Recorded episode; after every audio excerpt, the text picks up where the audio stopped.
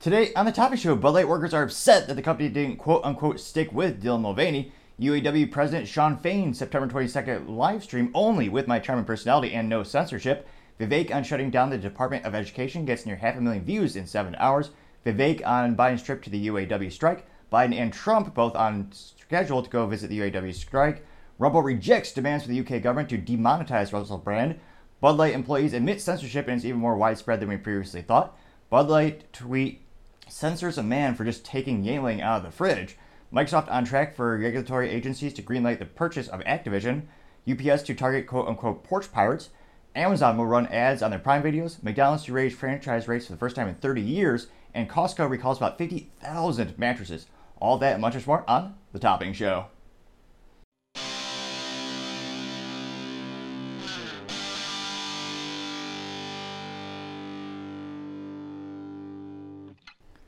Thank you for taking the time to tune in today. Today's episode of Topping Show is sponsored by Topping Technologies. Topping Technologies is an IT value added reseller and services company with a special proficiency in IT security. Heck, I see their founder released twice a day. Gotta say, he's quite handsome and brilliant. He's me, you see, that's the joke. If you're an IT leader or a business owner, you can reach the team at sales at toppingtechnologies.com.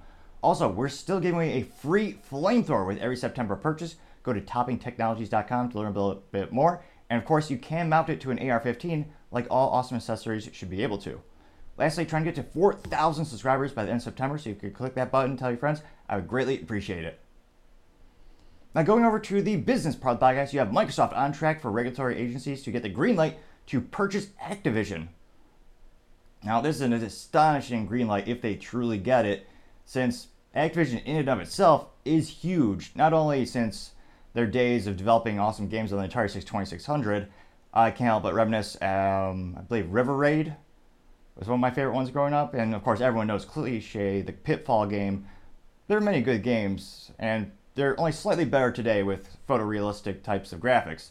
But nevertheless, Activision grew so much they actually bought Blizzard, which was one of the largest video game companies in and of itself, best known for the live action game called World of Warcraft. Kidding, I know it's Craft, but no affiliation with the Kraft Cheese Company. I did check that. That is surely a lost business opportunity. Could have gotten away maybe a free pack of cheese with every orc purchase or whatever you purchase in that little game. Nevertheless, it looks like the latest stumble came from UK regulatory commissions. The, the US actually greenlit it months ago. Now, Microsoft originally offered $69 billion to purchase Activision Blizzard, which I don't know if that was just a nerdy inside joke because because of the number. Interesting. I, would love to know the analysis of how they really got there. Nevertheless, it looks like the Competition and Markets Authority, which I'll give them a B plus. That's the name of the regulatory agency over in the UK. At least you know what the hell they do. Nevertheless, back to the it says the Competition and Marketing Authority, or rather the Markets Authority, announced last Friday that their latest concessions by Microsoft quote opens the door to the deal being cleared. Now, in the reviewed offer, Microsoft vowed to sell some of the cloud streaming rights and current and future Activision games to France's company, Ubisoft Entertainment. Now, they say that Friday's news represents, quote, a turnaround for the deal that was once thought over, as it had some challenges with the US based FTC as well as the SEC, but those are actually cleared earlier this year. So let me know in the comments. It seems like the deal is about to go through, and I can't help but wonder how many video game companies are going to be left, or in this case, developers and publishers. Got now Microsoft, Sony, Nintendo. I mean, a lot of the indie game developers throughout the years have all been, act, have all been gobbled up. I mean, anecdotally speaking, one of my favorite ones growing up was Rare, which I think most people would probably know in terms of nostalgia of Nintendo 64. They made GoldenEye, which I would argue it's probably the best game for the video game system. A debate in the comments section to be had for sure. But they'd also probably be known for Banjo Kazooie and I believe also Conker's Bad Fur Day. All huge hits on the Nintendo 64, and of course they made Perfect Dark actually is another good one as well. And Microsoft bought them out a couple years ago. So I don't know. I guess you do have Epic Games. You have Gearbox. There, there are a couple, but I can't help but notice more and more of them getting gobbled up by Microsoft. Seems like not a bad business idea. Just to start a video game company. It seems like they'll buy you out in a couple fiscal quarters. I'm only moderately joking. Other interesting business use you have UPS to target porch pirates using AI. Now, it looks like about 260 million packages were stolen from porches last year, up from 210 million in 2021. This by the home security consultant SafeWise. And they noted that about 79% of Americans were affected in 2022. Now, UPS claims they're going to be using a technology called delivery defense, which uses, quote, historic data and machine learning algorithms to assign each location a delivery confidence score so that a company can recommend customers pick up packages at the store if their home addresses might be a common target from the past. Although, perhaps this belongs in the Culture podcast, I can't help but think sounds like they're just putting a band aid on the issue and not really solving the. They're putting a band aid on the symptom, not solving the issue. The issue is why is crime so ridiculously rampant in the United States these days? Well, could be because district attorneys actually don't prosecute crime anymore, thanks to people who elect them. That's a big deal. And stores don't prosecute it. So I think you need more of a culture shift. Again, I guess this would just be more inconvenience for the customer in terms of they now imagine if you get packages stolen, you're gonna be forced to go somewhere to pick it up, which kind of defeats the purpose of buying stuff online. The convenience is it comes to you. I mean, that was one of the biggest drivers of e-commerce, the convenience factor. And now they're going to be using this AI. I suppose the vendors will appreciate it because depending on what insurance policies they have on the packages, sometimes they're, as the French might say, shit out of luck. So it'd be interesting to see who truly benefits from this the most. Is it the end users? Is it the vendors? Is it UPS themselves? For sure, it kind of depends on the policies you're choosing for the insurances, but yeah, it seems like they're just trying to put a band aid on the issue again, a well, uh, what's a nice way of saying this? Still, still hard to beat the Second Amendment, but that's just me because I'm American. Other interesting business use you have Amazon will run ads on Prime Video and movies. Not to brag, but I am part of the 1% of Americans who do not have Amazon Prime.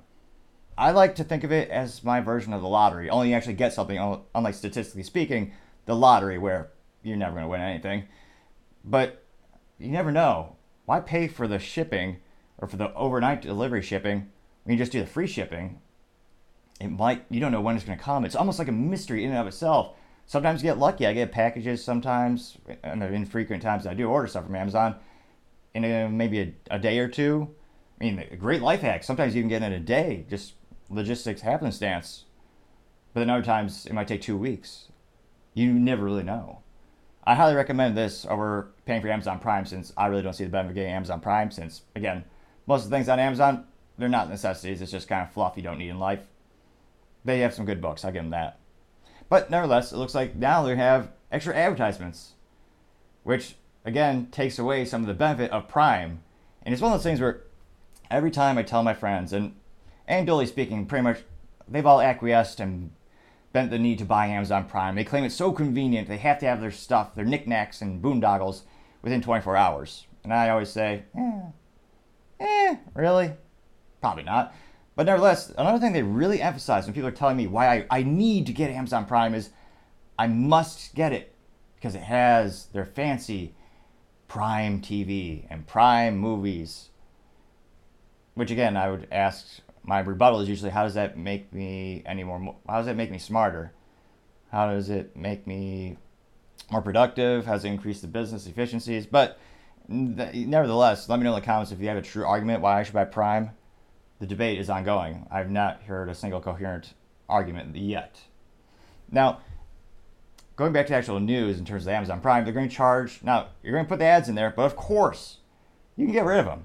What's going to cost you?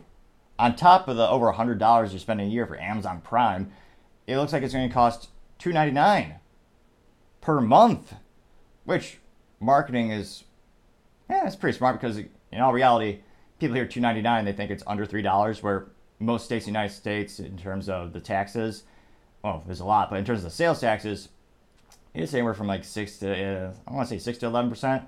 So let's just round up to 10%. That's going to be about $3.30, give or take.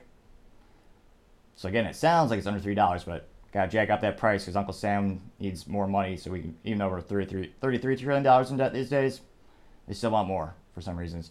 Now, Amazon claims that they're going to have limited advertisements and they'll be aired during shows and movies starting early next year so that it can keep, and this is a quote from them, continuing investing in compelling content and keep increasing that investment over a long period of time, unquote. Which is a nice way of saying they're not making enough, enough money off of you, so they need to increase that rate. Otherwise, they're going to start losing money, and Jeff Bezos will not have that. Even though he's acquiesced from being a leader at the company, the Amazon's not going to stand for that. Because again, you don't want to go into the negative, and yeah, it's not part of the business plan.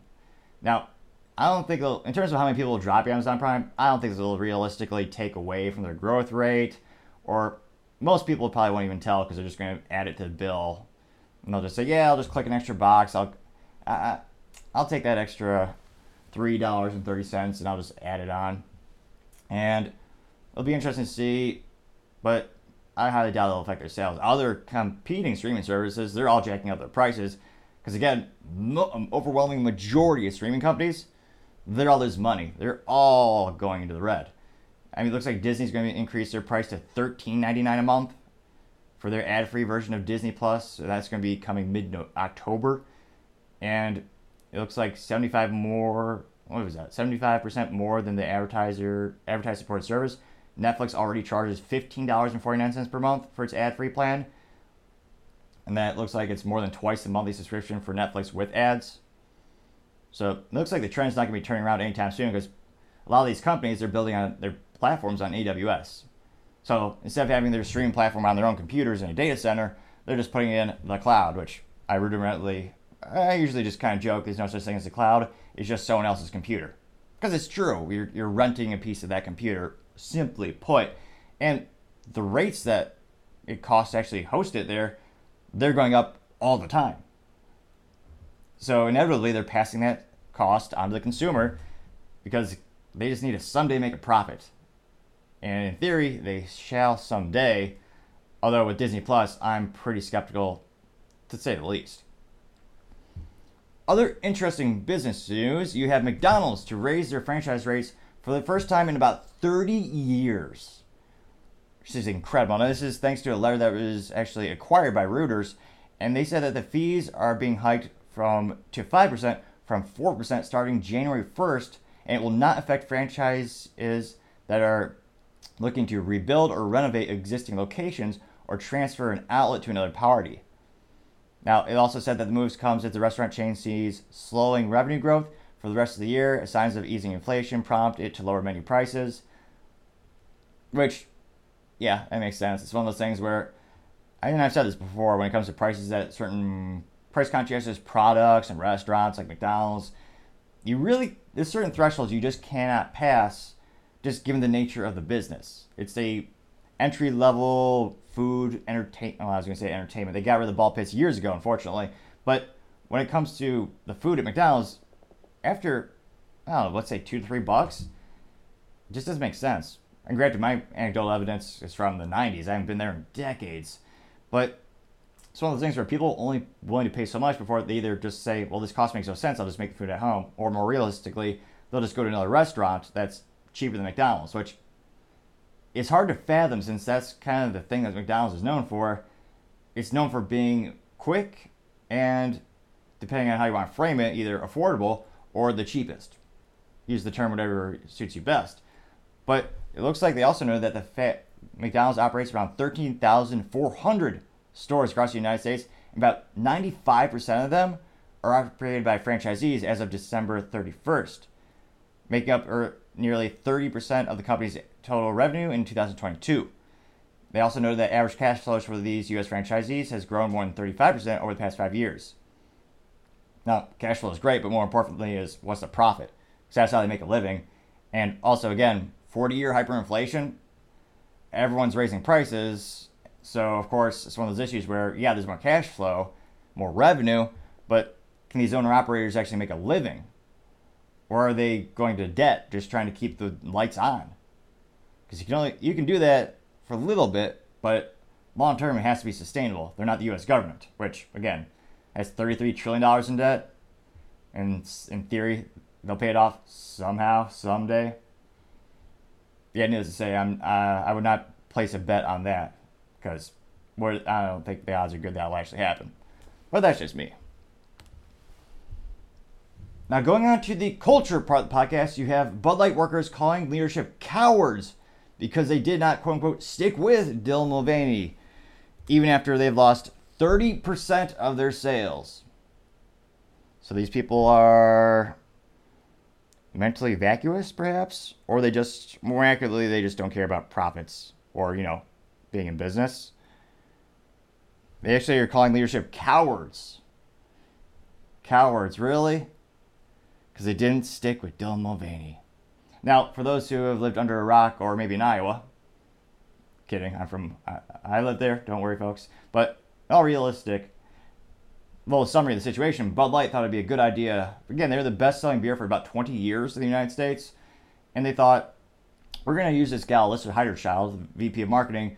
She is very, very happy to be the very first female marketing lead at the company. She put on her LinkedIn. She's no longer on LinkedIn, interestingly enough. But she thought, what's a good idea? Let's hire someone who, this person's average audience is 15 years old. Let's choose this person as our brand ambassador. This person who is a biological male and is celebrating days of girlhood, I believe. And every day, this person would do something pejoratively stereotypical, uh, stereotypical.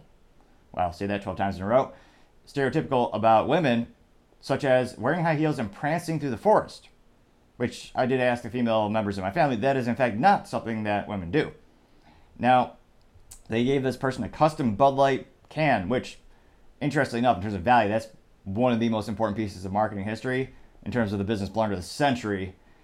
They gave this person that can, and the boycott began. And Bud Light, they were between a rock and a hard place, although they put themselves there, admittedly, because if they were to stick with this person, quote unquote, the boycott would have increased. So they were very political in terms of they did nothing, which is the sign of most politicians. So the CEO clumsily, but actually I would say it's not clumsy. He's very strategic. He's a former CIA asset. He actually just said nothing in terms of a politician. They'd be going on interviews they'd ask him, "Oh yeah, do you think this is a good idea? I mean, what do you think? Would you do it again?" He didn't even rule out the CEO of Anheuser Busch Bud Light he didn't rule out that they wouldn't hire Dylan again. Really? In one fiscal quarter, they lost $400 million compared to the same fiscal quarter last year. That was fiscal quarter two. And the sales are continuing to go down. Every week, it's between 27 and 30% less sales compared to the same fiscal weeks last year. And I suspect that delta in sales is going to get worse and worse throughout the sports ball season. Because traditionally speaking, that's when people buy the most booze because I mean, well, there's certain sports I, I can't fathom people actually enjoy sober. But nevertheless, people buy a lot of beer during the sports ball season, and they're doing all these advertising campaigns. Needless to say, I think this is just going to be a waste of marketing dollars. But nevertheless, that's a little summary of the situation. They lost about 30% of their sales, about $28 billion in stock valuation as people sold off their stock. And yet, it looks like these former Bud Light workers are accusing them of cowardice and they're saying, "Oh yeah, you know, this is it's ridiculous." It's like um, actually they expressed that they wished the management had stuck to their guns and told the world to get over it rather than reeling at the mistake. And I can't fathom these people. I don't know if they just don't realize how to run a business.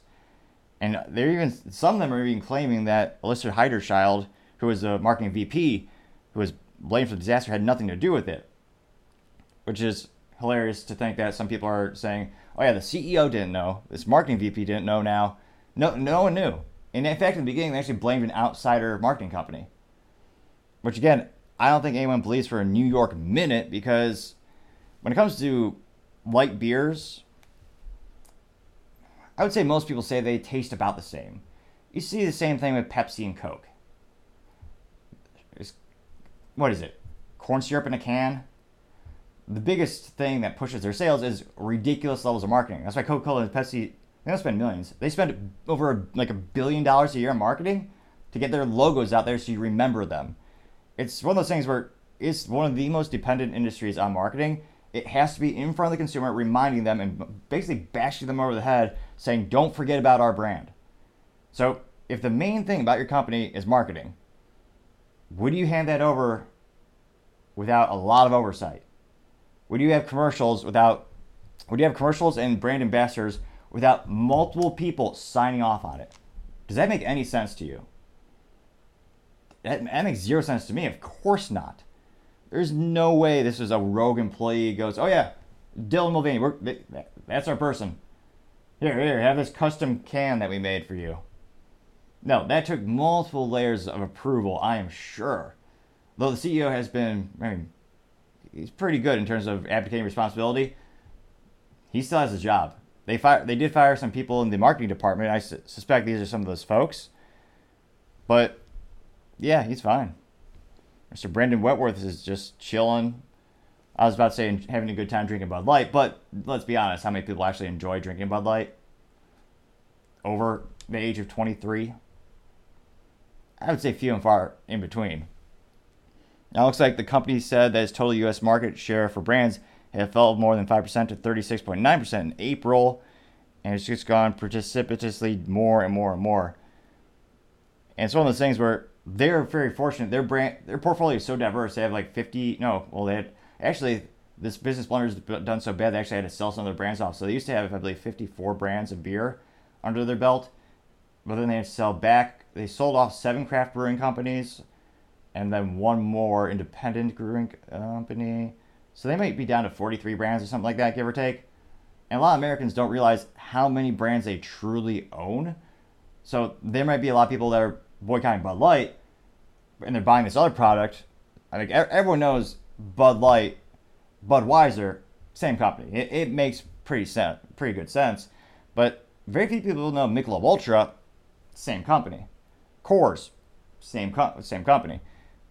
Now, interestingly enough, a little nuance: Modelo globally is owned by Anheuser-Busch InBev, but the United States, a contingency from the Securities Exchange Commission or the SEC of the joining of the companies InBev and Anheuser-Busch, they told them they had to actually spin off Modelo in the U.S. So in the U.S., Constellation Brands owns Modelo, which more power to the people supporting the boycott. That's now the number one selling beer in North America, which again, it's owned by Constellation Brands, which I believe is headquartered out of New York. So it's one of those fascinating things where the boycott's definitely working. Now, the specific brand in their portfolio, Bud Light, that's feeling the biggest hit in terms of the negative sales. Again, that's the one that's about 27 to 30% less every week. Then Bud Weiser, that one's coming in about 10 to 12% lower sales every week. And the other brands, they're single digits decreasing. And I suspect some are even none at all. So it will be interesting to see. And thankfully, there's some fun little comments here from the Daily Mail article. So, someone by the name of Les Paul, fair to say he probably plays the guitar a little bit. This person said, Sales don't lie, Liars lie. It's an apt that's a very apt observation. I would I would tend to agree. Liars do lie. That makes sense. Now he also said all the employ all those employees who say the company should support Dylan after the billions of lost revenue should be fired. Let their wages help restore the company somewhat. Unquote. That person got 328 likes and two down likes or down votes. Although, interestingly enough, I don't think it's an issue of money. They're spending more money than ever on marketing this year, which they admit they're doing it just to try to make up for the sales that they've lost. But again, I always compare this to a bad relationship where the husband or wife messes up and they just come home with flowers or jewelry or what, what would women buy a guy? A new tie or something else disappointing? But in all realistic reality, they're just bringing back a gift. They're not actually saying what they did was wrong or they're not addressing the situation that brought them to that moment. Same thing with Bud Light they're just saying nothing. So I suspect even if they were to spend more money, they'd have about the same results in terms of lost sales.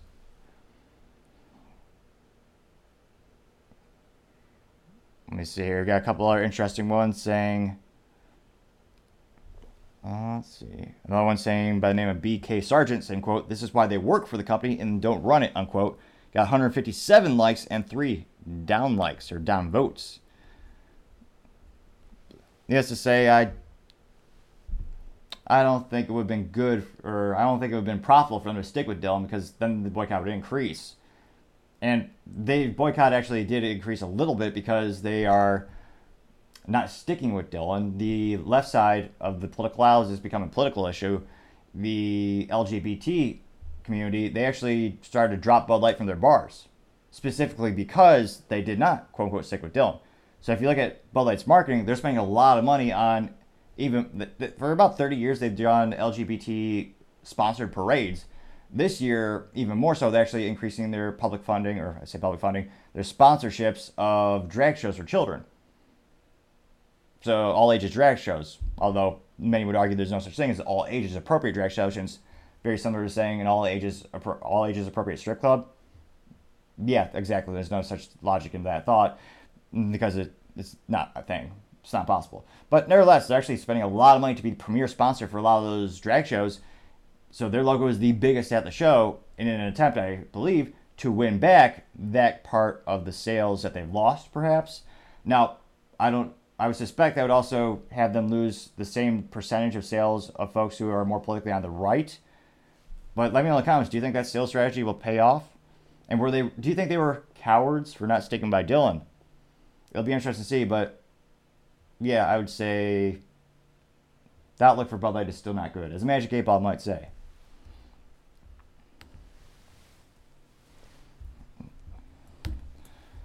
Other interesting cultural news you have Rumble rejects demands from the UK government to demonetize Russell Brand. Yet another reason to like and use Rumble. And I have actually started to upload the show there I in a resource allocation management, I'm trying to see if I could find make the time to actually upload the clips or the highlights of the show.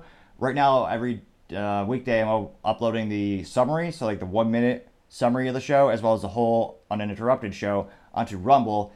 And you can find it. It's just the topping show. Only weirdly enough, it really doesn't work with spaces. So it's just one word, but you'll see my mug whether you like it or not. Well, I guess you could blindfold yourself, but That'd be a little harder to operate a computer. That'd be a fun life challenge, I guess. But nevertheless, proud to say I'm on Rumble as well. Now, it's a fascinating thing when it comes to Russell Brand in terms of he still hasn't had his day in court. There's, and again, it, we can get filings or charges. Charges could be filed in the next 10 minutes. Who knows? But as of the data that I have right now, while I'm recording the show, he has no official charges against him. And the allegations are, again, from 15, 16, and 17 years ago, I believe, from these women who are, they're alleging that he did the most morally vacuous thing possible and take advantage of them um, in the bedroom or the uh, boudoir, trying to try, attempt to keep this moderately appropriate for many ages in terms of the content.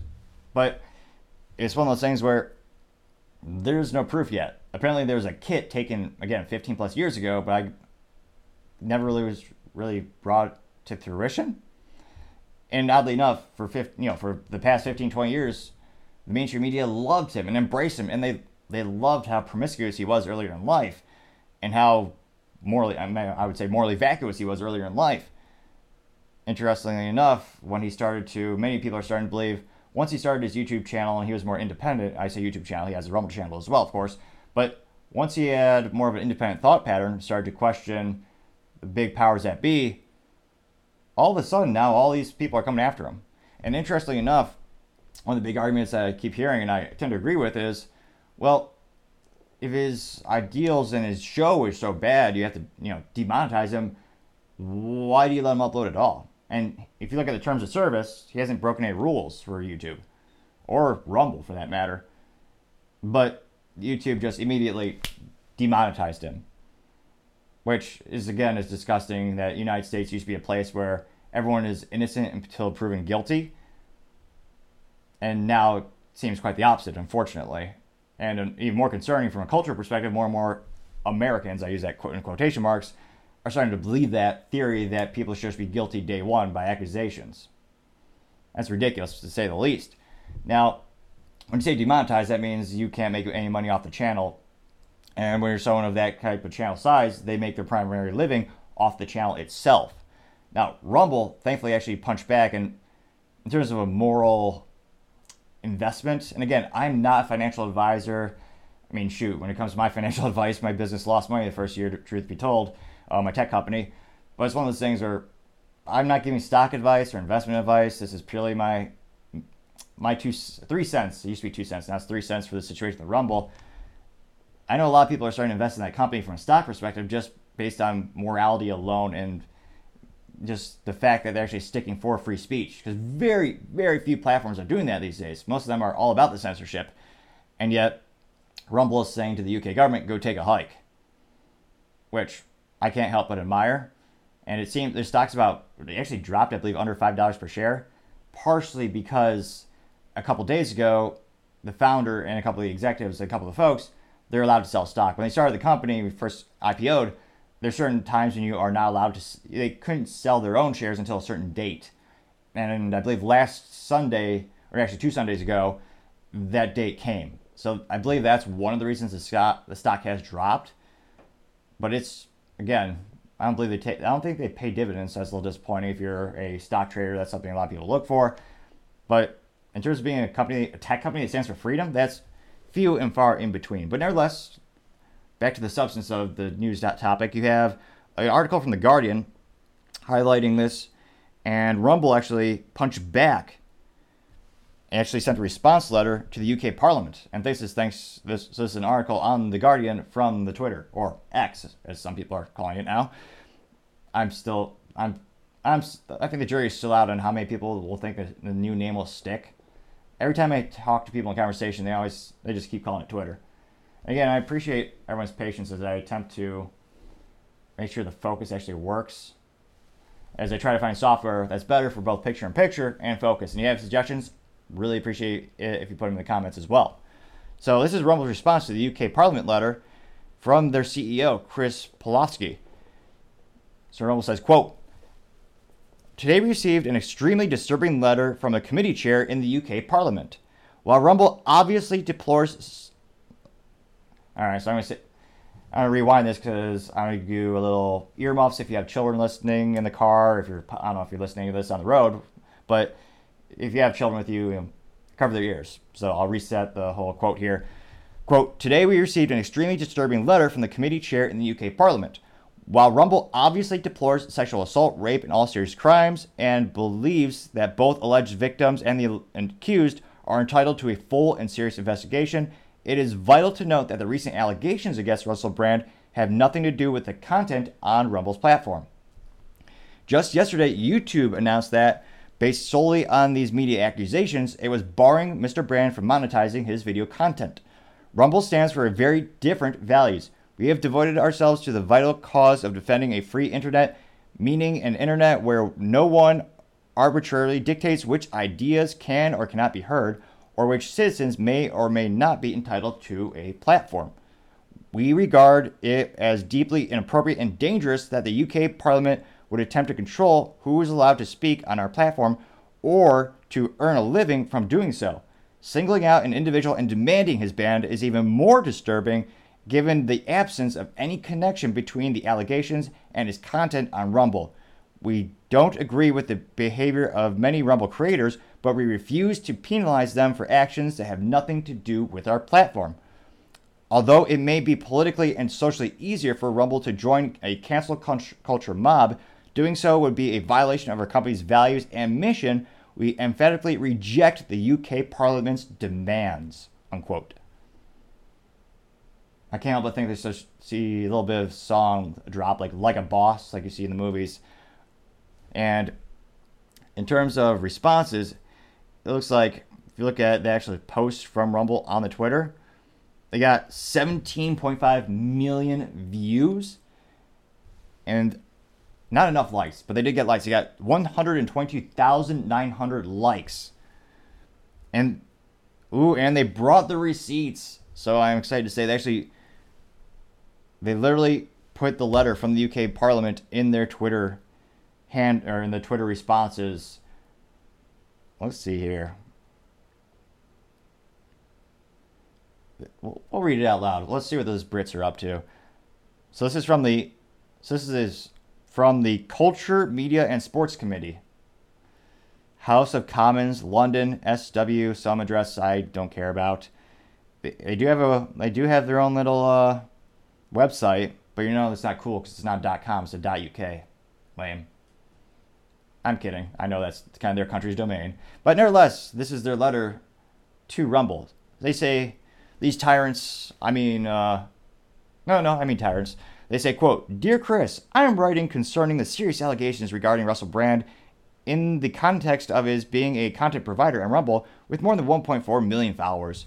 The Cultural, Media, and Sports Committee is raising questions with the broadcasters and production companies who previously employed Mr. Brand to examine both the culture of the industry in the past and what are the culture that still prevails today. However, we are also looking at his use of social media, including on Rumble, where he issued his pre exemptive response to the accusations against him made by the Sunday Times and Channel 4 dispatches. While we recognize that Rumble is not the creator of the content published by Mr. Brand, we are concerned that he may able to be able to profit from content on his platform, on the platform. We would we would also like to know what Rumble is doing to ensure that creators are not able to use the platform to undermine the welfare of victims of inappropriate and potentially illegal behavior. Yours sincerely, some tyrant by the name of. Well, li- no way. I was going to. It used to be a pejorative thing to call women a dame, but apparently her name is Dame Caroline Dinenage, and she's the chair of the Culture, Media, and Sport Committee. Chair, I would say, is inappropriate. I would say more accurate would be she is the trash bin. Calling herself a chair. Ridiculous. Since she does not have a leg to stand on, morally speaking. That's a pun or a joke. Take it how you like. So it is nice to see some companies actually sticking up for a little bit of freedom. Now, my question is what's going to happen if the UK government tries to ban Rumble? Are people going to have to use a VPN? Will Rum will the UK try to just make it so you can't not you can't have the app anymore? Or you can't get to the website? That's gonna be my next question in terms of the battle for freedom. Where Elon's had times where he said he's had to acquiesce to certain censorships on Twitter or X because the countries told him if they didn't, they would just get rid of the app altogether. The experience wouldn't exist if they didn't do it. So it'll be interesting to see. I'm really glad that Rumble is sticking up for the right thing, which is, of course, freedom of speech. It'll be interesting to see what's the next battleground in terms of the next steps. Is it going to be another angry letter? Or are they going to specifically threat to take them off the internet, basically? Just get rid of the whole application. It'll be interesting to see, but I always say time shall tell. Other interesting cultural news Bud Light attempts to tweet yet again, and they have the audacity to censor someone for taking a Yuengling beer out of a fridge. Really? I was about to think, I can't think of more. That is so pathetic, Bud Light. Now, I shouldn't be too surprised since my personal Twitter profile was actually banned by, Light, by Bud Light because I had the audacity to respond to one of their tweets and I said, thanks for the reminder. I'm going to go get some Yuengling, or just got some Yuengling. And I had a picture of a Yuengling bottle, case bottles, and a case of Yuengling light cans with a carbon fiber American flag. Now, subsequently, I'm pretty sure the reason that they were so offended was because of the American flag, since that's not the flag that represents Bud Light anymore. But they banned me just for that. And this video, they said, we got to get rid of this video. It's, it's not good. can't people seeing the competition come out of a fridge. Heaven forbid. Now, the original tweet by Bud Light was the text saying, You know the drill. Now it's time to play for a chance to win prizes. Join now. And all the people with too much time on their hand or just like like freebies too much, that I really debate if they actually uh, build brand loyalty. It's one of the things where they're just encourage gambling and they want you to retweet it and they'll get free crap. Which again is a great example of someone. It's you always hear this example in life of how someone can be a winner and a loser at the same time. And having a raffle or having a contest for the winning prize is Bud Light, I think is a perfect answer for that metaphor of being a winner and a loser at the same time. Now, they also had the picture where it said, you know, make your pick. And it was a can of Bud Light with a horseshoe on it and a can of Bud Light with a bird on it. Now, thanks to the fact checkers, I was able to find out this is a horse trading company and a bird taxidermist company. I'm just kidding. I know they're soccer teams. Ah, I know my sports balls. So apparently, you know, the Colts and the Robins, of course. And I can't help but think those brands, maybe their fans really like Bud Light. I can't help but think if I was the owner of that team, I, I would try anything to get out of the contract that said they had to do anything with Bud Light. Now, they attempted that tweet, and looks like they got about 19,900 views in nine hours, which, again, a huge brand, they should be getting millions. Thus far, I've seen them get like one post with a couple million views in the past six months, or six, actually, no, time's going by too quick. The past eight or nine months since the incident with Dylan Mulvaney. And I can't help but think they probably paid extra to push or promote that tweet. Now, of the 19,900 people who saw this, presumably, probably a couple people, maybe, maybe a couple thousand people would like it, maybe 10,000, 20,000. Well, not 20,000. They're not, it's not an election. Dead people can't, I wouldn't think, like on Twitter. Maybe. But nevertheless, they got 164 likes, which I think is hilarious because it means not even the people who work there are lucky liking their tweets. Nevertheless, even more interesting, it looks like one or two were real. So the first comment was actually somebody name of Hope Thatcher. This person said, "Already made my picks. I got 20 points from Thursday's game." And they got 583 views and I got one like. Now, not to brag, but I sometimes get two likes when I do tweet. Not to be too bombastic, but that's pretty good. That's twice as best, which is pretty good. 2x. Now, looking at her profile, looks like she retweets for Domino's to get a free gift card, Roku to get a free trial or free stick.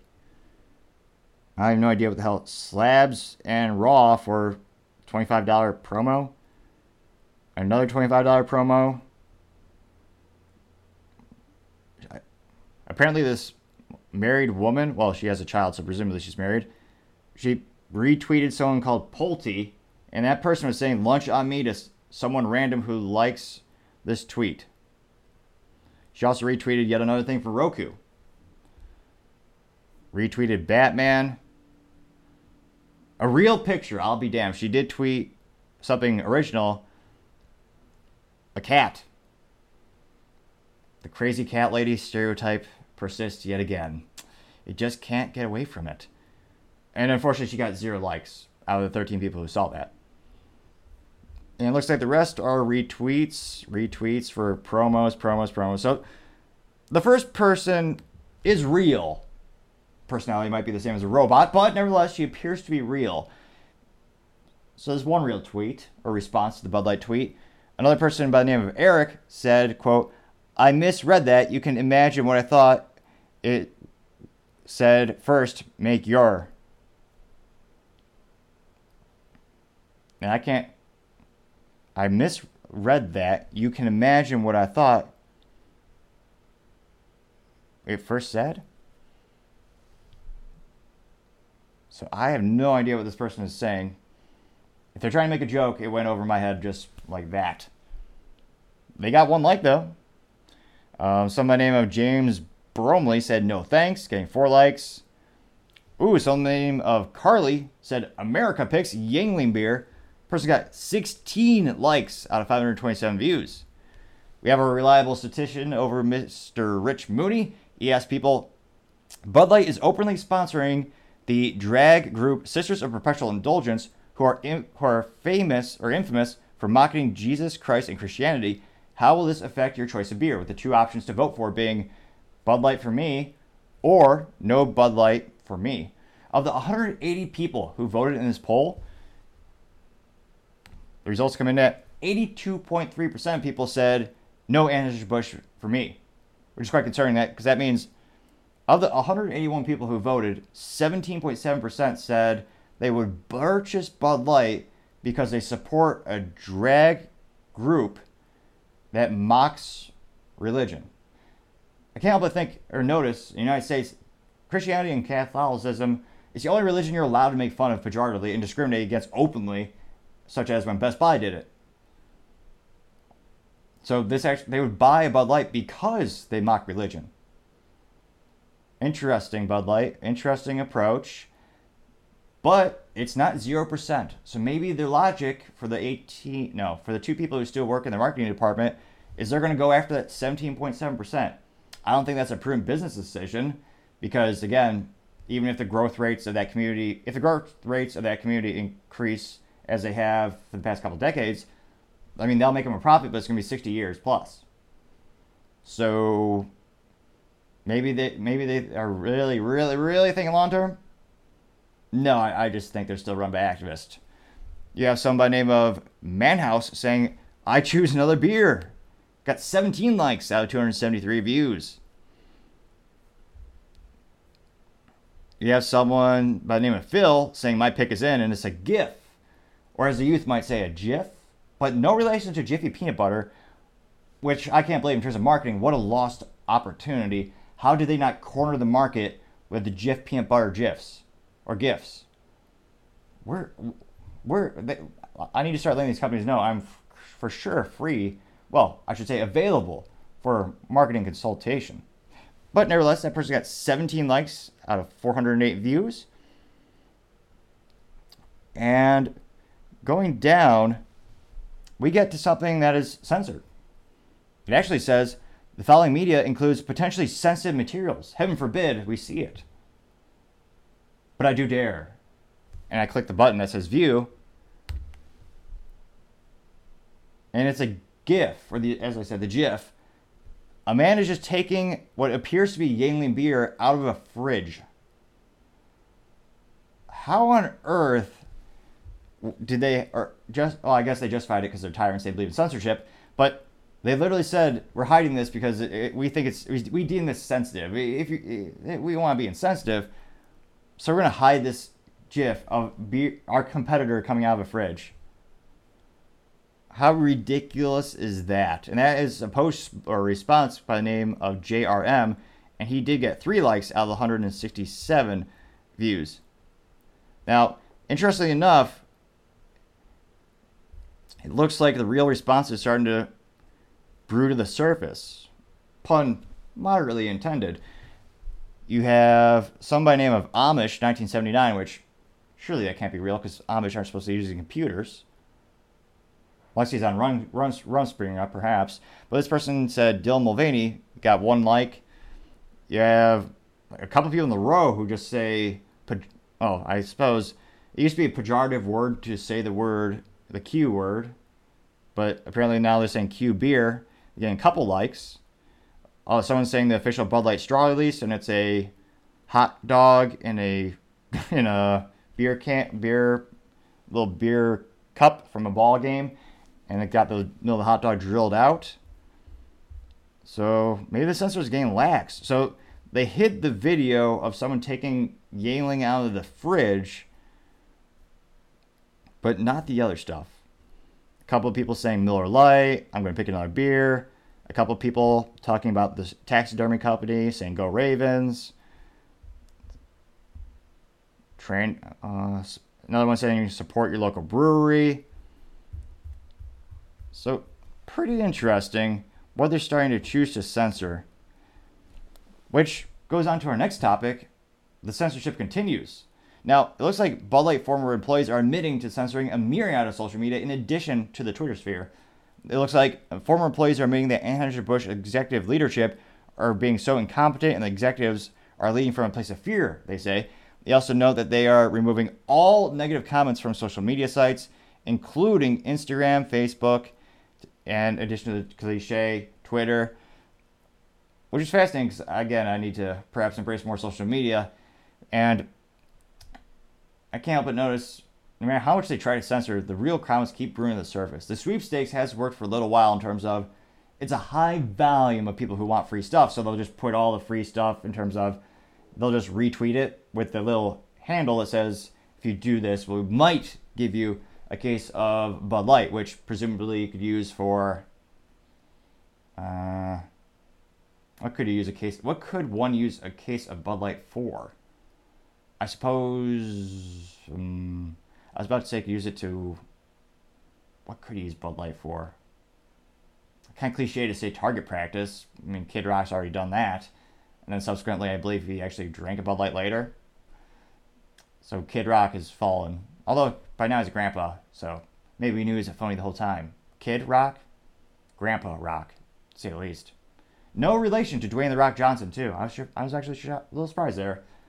But when it comes to Bud Light, let me know in the comments what would you do if you won, and I use that in quotation marks, what would you do if you won a case of Bud Light? Would you toss it away? Would you drink it? I suppose. Gosh, that'd be so sad to actually drink that. But nevertheless, I'm sure people do it sometimes. They still have 70% of their sales somehow. Well, it'll be interesting to see how long the Bud Light boycott goes and if the sales continue to decrease or if it just kind of levels out at 30% less than last year. Let me know in the comments. It'd be fascinating to see and hear what you have to say. Going on to the political part of the podcast, you have Biden as well as Trump going to go visit the UAW strike on Tuesday. So they're both scheduled to go, and the UAW pretends to withhold their endorsement for the next president of the United States. Now, it looks like, quote, Tuesday, I'll go to Michigan to join the picket line and stand in solidarity with these men and women of the UAW as they fight for a fair, fair share of the, of the value they helped create. The guy, yeah. Unquote. Now, apparently this is tweeted by Biden, but we all know it's Karine Jean Pierre since she's the one who really does the tweets. And I'm not even joking. She actually tweeted something from her personal Twitter profile, and her vocabulary was from the president's perspective. So, needless to say, this is probably from Karine Jean Pierre as well. And she does not even, she's not even a farmer. She doesn't, no pears. She doesn't even bring a pear, doesn't even have the courtesy to bring pears to the press conferences all those reporters have to ask her all the questions, and she has to dodge them like she's playing dodgeball. Doesn't even have the common courtesy to bring them some fresh fruit. Ridiculous. Needless to say, I do give away pizza parties every once in a while for my company. Kind of have to. Comes with the name. But nevertheless, it looks like the only re- they claim, and this is another quote from the president's or Trump side, quote, the only reason Biden is going to Michigan on Tuesday is because President Trump announced he'll be going on Wednesday, unquote, and this is from the Trump campaign that giving out a statement last Friday. Now, I don't. Let's see here. They say that Trump plans to travel to Detroit to speak at a rally advertised for auto workers as he tries to win back some blue collar voters who are defected to who defected to Biden to his victory in 2020. Trump has called for a rank and file union workers to ignore their leaders. And it's one of those things where I don't know if Trump doesn't drink, so we can't say he's drunk in his thoughts right here. But trying to get the union leaders to vote for, to endorse Trump, if you look at the campaign donations from the unions in terms of the United Auto Workers, they were one of the reasons Obama won his presidential campaign. They give a lot to politicians. It's one of the reasons their dues are so high when you join a union, or rather, rather when you're coerced to join a union. But the, the whole purpose of a union in terms of like their their work ethic, their mentality, they have this relationship with the government that's very symbiotic. Especially like the teachers union, where the teachers union will get politicians elected, and in turn, politicians will give them huge raises. And yet, students have the lowest test scores ever. But we just got to keep paying them more and more, of course. But when it comes to UAW, they've been voting and giving money to Democrats for not just like one or two years, we're talking decades. The whole culture is from a Democrat perspective. I again, I see what Trump is trying to do, but let me know in the comments. I there's no way he's getting the endorsement. Shawn Fain, who is the president of the United Auto Workers, he's going to get he's going to give to Biden. Now, Shawn Fain is he's a politician in and of itself, but it's one of those things where he is really hoping and he's dependent on Biden right now. He wants Biden to come in and rule, rule with an iron fist and have the government force the big three to basically bankrupt themselves by giving the UAW the largest raise in history. Again, the original ask for $80 billion per big three over the four year contract. That's a lot of cash. And before this contract renegotiation, their prices are already the most expensive in the automotive community. Tesla's cost of labor is much cheaper. The car is also much more American in terms of the percentage of parts made in the United States. And Granted, a Tesla won't last 10 to 20 years, but would a GM last any longer? I'm only moderately kidding, but I think for sure there's no way. And let me know in the comments if you're in the UAW. I'd love to hear your experience. Would Shawn Fain ever endorse Trump?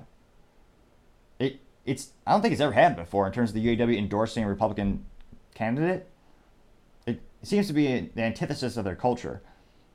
But I think Trump could maybe win a couple of union workers who aren't happy with the current leadership. So not if you look at who is voting for and who supports Shawn Fain from the union perspective, he didn't win like 99% of the vote. You know, there's always a contentious battle going back and forth.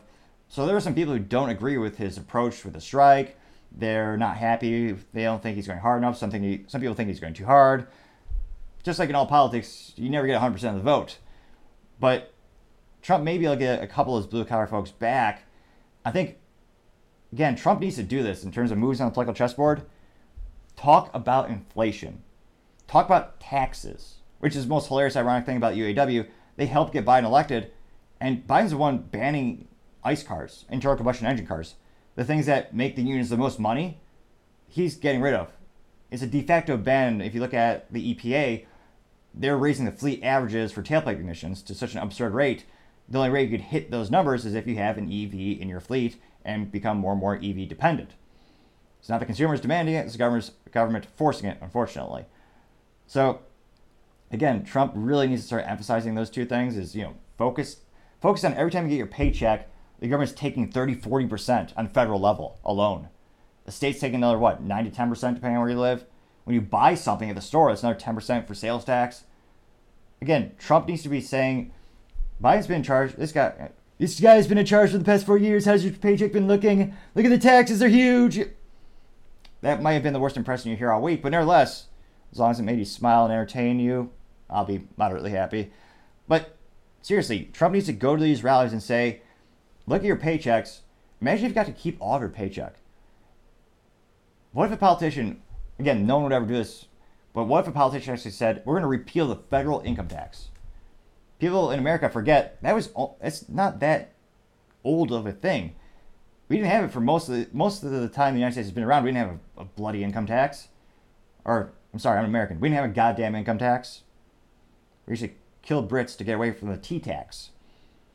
It's one of the things where World War II came along and the government goes, first they ask for volunteer. You go, hey, if you feel more patriotic, give us a little money, help out for the war. Then they said, hey, we're going to have a temporary fund. We need some income just for the war. We promise when the war is done, we'll, we'll stop stealing your money. And of course, that never happened because the government is, there's no such thing as a temporary tax. And then it's been repeated time and time again. I've never seen them go away, unfortunately.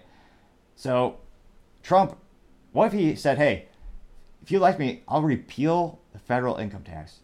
Goes to every one of those blue collar workers say, well, you got to keep 100% of your money on a federal level which the president of the United States presumably could do with maybe the executive order. there's got to be some mechanism to get rid of that disgusting law that steals 30 to 40 to 50 percent. So much of your money is stolen from you. At the end of the day, how much of that dollar is really yours? I think you, if you can really emphasize the issues that these blue collar people, and I would say all Americans really care about, the grocery bills, inflation. Again, Biden's been in charge. No, but Trump's really not, I don't think, articulating that as much as he could. So maybe this trip could win over a couple of the UAW members. I think that's possible. But really, I think this is just, just in terms of Biden and the UAW, it's a strategic opportunity for the UAW to try to have Biden step in with an iron fist and get them what they want. And it'll be interesting to see. Biden does, I think he's going to get their endorsement by default, basically. And he does. I people in the uh, there's uh, many different political commentators saying he really needs it because Biden's approvals are going down, but again, the people in the unions have been voting Democrat for so many decades. Does it really matter if he doesn't get this one recent endorsement? Because again, who else is going to who's prime who's going to primary Joe? That's another topic in and of itself. But people say there's a lot of support for RFK people forget that Democrats use super delegates. There was a time where the American public actually voted, they really wanted Bernie Sanders. That's not what the DNC party wanted, so they rigged it, I mean, used super delegates for Hillary Clinton because they thought she had a higher odds of success on a national level. So, our, again, that's why I don't think RFK is going to go anywhere, unfortunately, as much as I appreciate one or two of his ideas. I think realistically, again, the odds are worse to go independent because you need more signatures, a lot of issues there. But I think for him, that's realistically the only outlet. So let me know in the comments. At this point, with the incumbency of voting Democrat for decades and Biden having, having the presidency incumbency as well, do you think the UAW endorsement even matters these days? Again, the members have been voting Democrat for decades, not years. And old habits are hard to break, some might say. So let me know. I can't help but think might help Trump a little bit. And in terms of you know moves on chessboard, does make Biden look like he's on the defensive, see him being more reactive in this situation. But let me know in the comments. I'd love to hear what you have to say. Other interesting political news, you have Vivek's take on Biden's trip to the UAW protest. So this is a little tweet from Vivek, or as the youth might call him in college when he was a rapper, Devek.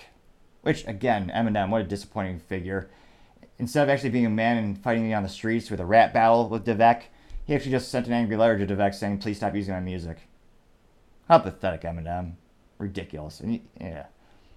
Nevertheless, going back to Vivek, he said, quote, Biden's trip to protest in Michigan is a smokescreen to deflect reality, and the UAW strike is just a symptom of a deeper problem a trifecta of raising prices, raising interest rates, and stagnant wages.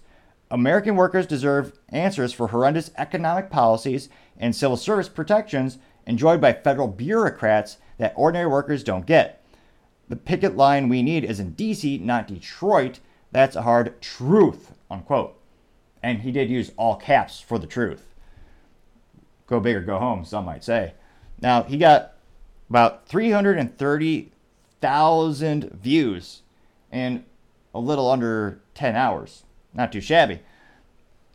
And I think he makes a good point in terms of, yeah, one of the biggest costs to the deficit, again, U.S. is $33 trillion in debt, which, again, Democrats and Republicans have both contributed to, thanks to their, I don't know if it's even mental ineptitude. I almost wonder if they're doing it on purpose at this point. It's the ultimate example of kicking the can down the street again and again. Not much appetite for solving a problem, unfortunately. Now, when's the last time I actually heard the government cutting the budget a little bit and talking about how they're going to solve that problem? Exactly. Not so much. Now, it looks like the comments, some of the top ones come from Valerie G saying, quote, I agree. I don't know why Biden thinks he can still get away with these shams he's carrying out. No one believes him. She got 31 likes out of 1,900 views. Somebody named of Josh Beckersinio said, quote, The real truth, no matter what deal is made, AI and automation will replace all of these jobs, especially as corporations continue to be pushed to raise wages. We're entering an era unlike any other, and we're clearly not prepared, unquote. A person got 36 likes out of 3,400 views.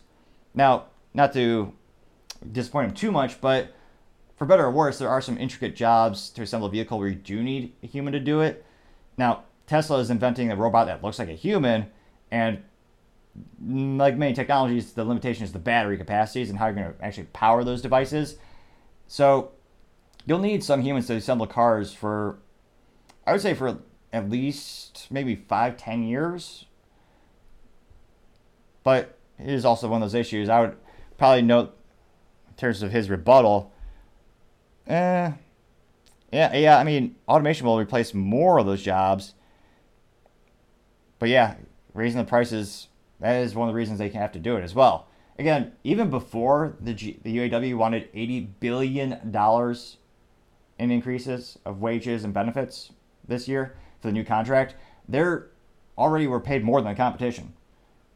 So the cost of labor is already higher than GM than Tesla, Volkswagen, or not Volkswagen, no, well, yeah, Volkswagen as well, but Tesla, Toyota, Honda, and those vehicles if you have a lower cost of labor and more reliable vehicle, that's not that's that's what we call not good, and consumers can tell. There's a reason I have a Honda. Well, it's partially because it also has three pedals and manual transmission, as every vehicle should. But that's just my three cents. We'll see more automation, but no, I, he does have a good point in terms of one of the reasons they do it is auto, you know, time and reliability and cost. Now, other interesting top comments, let's say, Mr. Vincent New York said, quote, I am really starting to like this guy, unquote. And he got 21 likes out of 2,500 views. Let's see. A lot of people saying I agree. Somebody name of Ramesh Saxton saying, quote, Vivek says it as it is. This is the president America needs, unquote. Gentleman got 61 likes out of 3,900 views. It looks like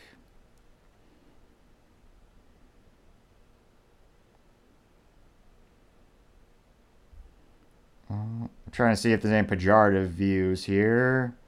Uh, okay, we've got Clear Vote Insights says, quote, the political show continues, getting one like. It's uh, someone with, has a GIF that says Biden economics, get two likes. It looks like a majority of the comments are all in support of Vivek. Oh wait, oh let's see. Oh no no no, they, that's that's that's the same. Interest. Uh, let's see. Oh, here's one. Somebody named Tommy that has a Ukraine flag. Now, interesting enough, I can't help but guess he's a resident of San Diego. Oh no, he lives in Ohio. But instead of an American flag, he has the Ukraine flag, which is hilarious because you already know pretty much all of his political leaders, probably. Now, Tommy says, quote, the UA strike, UAW strike is about fairness. It, that's it corporate executives making millions while workers get a few bucks. You can't support the middle class and be anti-union, unquote. Actually, I'm surprised he did get one like. That's one more than I would think he would get. Uh, is 80 billion fair? And let me know, do you want me to do a complete analysis breakdown on the executives' compensation packages? Because if you were to actually pay the CEOs nothing, the employees would get an extra couple hundred bucks a year. So it really is apples to oranges. If you increase and the CEO's pay by 40%, it costs what? It costs the shareholders maybe a couple 30, 40, 50 million.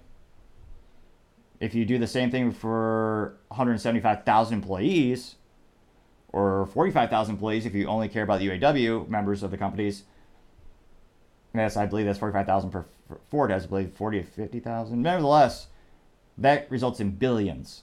Because again, in aggregate, it adds up. But let me know in the comments. I, something I've been thinking about doing more and more. I venture to think maybe a couple folks might find it interesting. Other interesting political news you have the UAW President Shawn Fain have a live stream from September 22nd, only with my charming personality and no BS censorship. So let me go ahead and I'll pull this up really quick.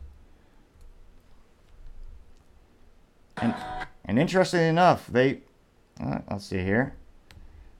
And these are more, some of my most interesting videos are on this whole fascinating topic, partially because I love hearing about responses and commentary from people who are in all these different industries and all these different experiences. And more data, the better. But it's fascinating to see. I actually, it was really cool. I got to talk to someone on the YouTube who's actually assembling locomotive diesel engines, which I thought was so cool from a mechanical perspective. So if you're part of the OW, I'd love to hear your feedback as well as your commentary. And without too much further ado, we'll have his live stream up. And if you do have suggestions for new software that does production in time picture in picture, I really appreciate it because I'm looking for a new one. I'm currently using a simple software that one of my friends helped set up for me called OBS. And right now I just have it for a single screen. And again, trying to find something that's more seamless and really simplicity is key. And I've tried one or two, but when I do the picture in picture, the web the picture of me crashes, which some might argue is more attractive nevertheless. But if you have suggestions, I'd greatly appreciate. It's how we make the show better together. And as I scroll through here, we're getting there. And for those who have not been following the topic too closely, Shawn Fain is the current president of the United Auto Workers, and they represent, I believe, about 100 and uh, over what is it, a couple hundred thousand union members throughout the United States and is actually throughout many industries, including aerospace and others. But the United Auto Workers, that's the, the big three is when we're talking about Ford, Stellantis, and General Motors. The union members who there are more often than not on the assembly lines, production. All right, and here we go. And oh, mistake right off the bat. He didn't suit up, as all men should always do, of course. I, I can't see him actually. You can't see Shawn Fain. It's a joke because he's wearing camo.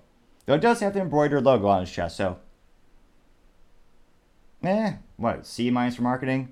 I he's not hunting. I'm so confused at the camo, but he does have some standees and posters in the background that say record profits, record contracts, which again, earnings before. In, depending on how you measure the profits, that's another thing in and of itself. Since GM sells debt that, like the United States, someday they'll pay off, I'm sure. Let's see. And then another poster says UAW, stand up, saving the American dream. Interesting. Good morning, UAW. He did upgrade. He does have a podium. Although, not to brag, but I made my desk. That's just me. UAW family. Before we get started, I want to note a major organizing victory for our union. Last night, 2,900 graduate workers at Northeastern University voted by an overwhelming 94% to form their union with the UAW. University. Congratulations, first and foremost, to these workers who have fought a multi year effort against intense employer opposition to win their union. And also to Regional Director Brandon Mancilla and lead organizer Josh Gilbert for their great work on this effort. In Region 1, 400 workers at Lear, the auto parts supplier, just joined Local 155. President William Verdier and Recording Secretary Sylvanus Thomas worked hard to help bring these workers into our union. From auto to higher ed and everywhere in between, our union is organizing, growing, and building our power. It's not just new organizing, it's on the picket line too. Our 1,400 UAW members at Blue Cross Blue Shield of Michigan just marked a week on strike. For years, the insurer has been outsourcing their work. Uh, so why would a company outsource work? Because they need to make a profit? Oh yeah, I forgot. Yeah, I would blame that on the UAW as well as minimum wage laws in the United States. That's where you saw the real big proliferation of this global economy, especially for call centers and customer support, where you had to outsource it because again, the laws, rules, regulations, costs are so prohibitive in the United States, which I I almost blame people as much as politicians because they vote for the politicians who make the laws that hurt businesses. Nevertheless, back to Shawn. Our UAW family at Blue Cross Blue Shield was once 5,000 strong. Today it's shrunk down to just 1,400. And the workers that are left are stuck in a tiered system where it takes 22 years to get to top pay. Our members have said enough is enough and they are being strongly supported by Secretary Treasurer Margaret Mock, Region 1A Director LaShawn English, and Region 1D Director Steve Dawes. They are all working together to raise awareness and build public support for this critical fight. Just yesterday, members of Local 259 in Region 9A struck for one day after their employer, an Infiniti dealership on Long Island, refused to come to the bargaining table. Management was suddenly quick to move, and they have set new dates for the negotiations. Infiniti? When was the last time anyone bought an Infiniti? It's like the most pathetic luxury, luxury brand in terms of they used to make it really cool. I think it was a G37, but yeah, very few people follow that quote unquote luxury brand, and even fewer people actually know that Nissan owns it and at ZF in Tuscaloosa, Alabama, in Region 8, nearly 200 members of Local 2083 who make front axles for Mercedes are on strike after voting down a contract that would have raised healthcare costs, maintained tiers, and left workers behind economically. They're being supported all out by Region Director Tim Smith, and they will win. Outside Philadelphia, our local 644 members at Dometic are fighting for their fair share. The company's making a killing, but many workers don't make a living wage. That is a brilliant, in terms of politics, using that phrase, and again, politics, it's a lot about framing, and from business perspective, I find it fascinating from marketing perspective. Using that term fair share is a brilliant use of that word in that vernacular because inherently everyone thinks, oh yeah, fair share now, is $80 billion considered a fair share? No, that, that would back up the companies. But nevertheless, back to Shawn. Region 9 Director Dan Vicente, who comes out of Dometic, has their back. And some of you may know Dan was hospitalized after suffering sudden and severe complications from COVID. But the day he was discharged, he recorded a message of support for his Dometic family. Nothing can keep Dan or our union down. Not far away in Dayton, New Jersey, our local 2326 members at Westrock Packaging are standing strong in their strike. When COVID was at its worst, they worked overtime to make the cardboard packaging that kept our economy going. They made the company and CEO David Sewell rich. But now he wants to slash their health care, and we're not going to let it happen. In Newton, Iowa, our local 997 members at Thombert are facing down another employer that wants workers to go backwards. Thombert refused to start bargaining until one week before our contract expired. Sound familiar? Familiar is the people who do the slow protest and do the job as slow as possible?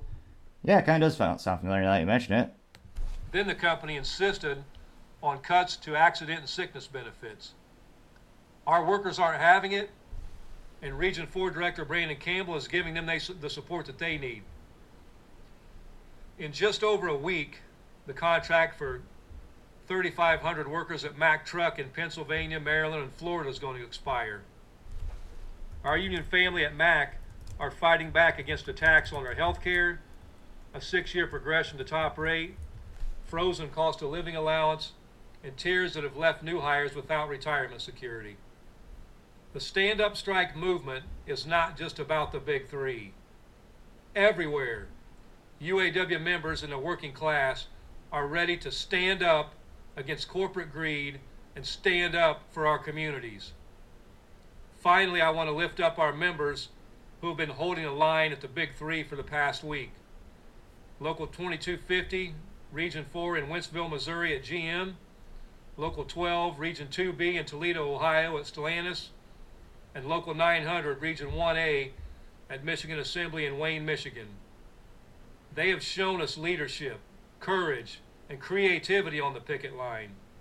You might have seen some of the videos of music being played on the picket lines or the long lines of Jeeps and Broncos in organized caravans.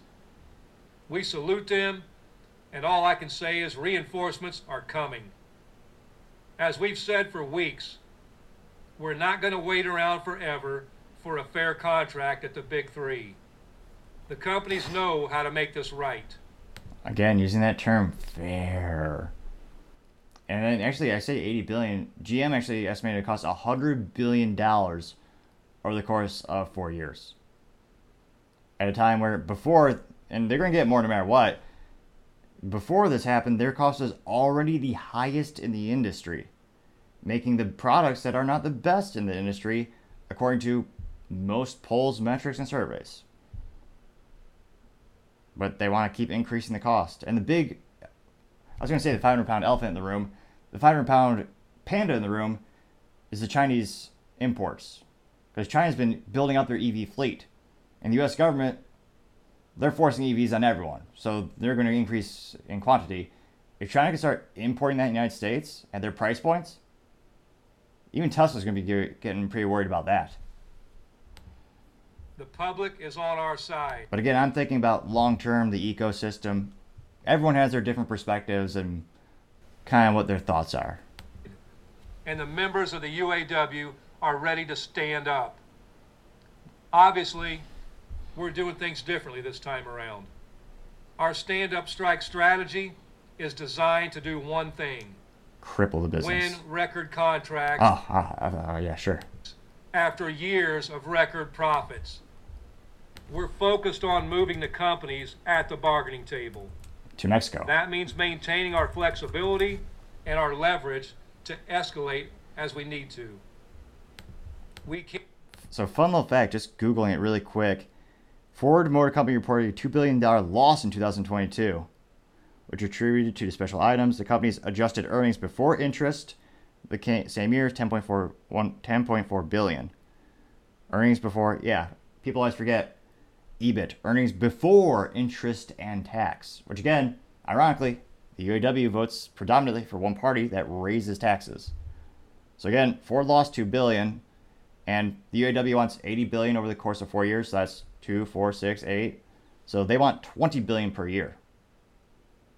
Okay. I, again, I'm no mathematician or I'm no accountant, but I read a product loss statement pretty easily, and most of us can. I encourage look at the 10Ks. They're all publicly traded, easy to find. Can and will go all out if our national leadership decides the companies aren't willing to move. Right now, we think we can get there. Stellantis and GM in particular are going to need some serious pushing.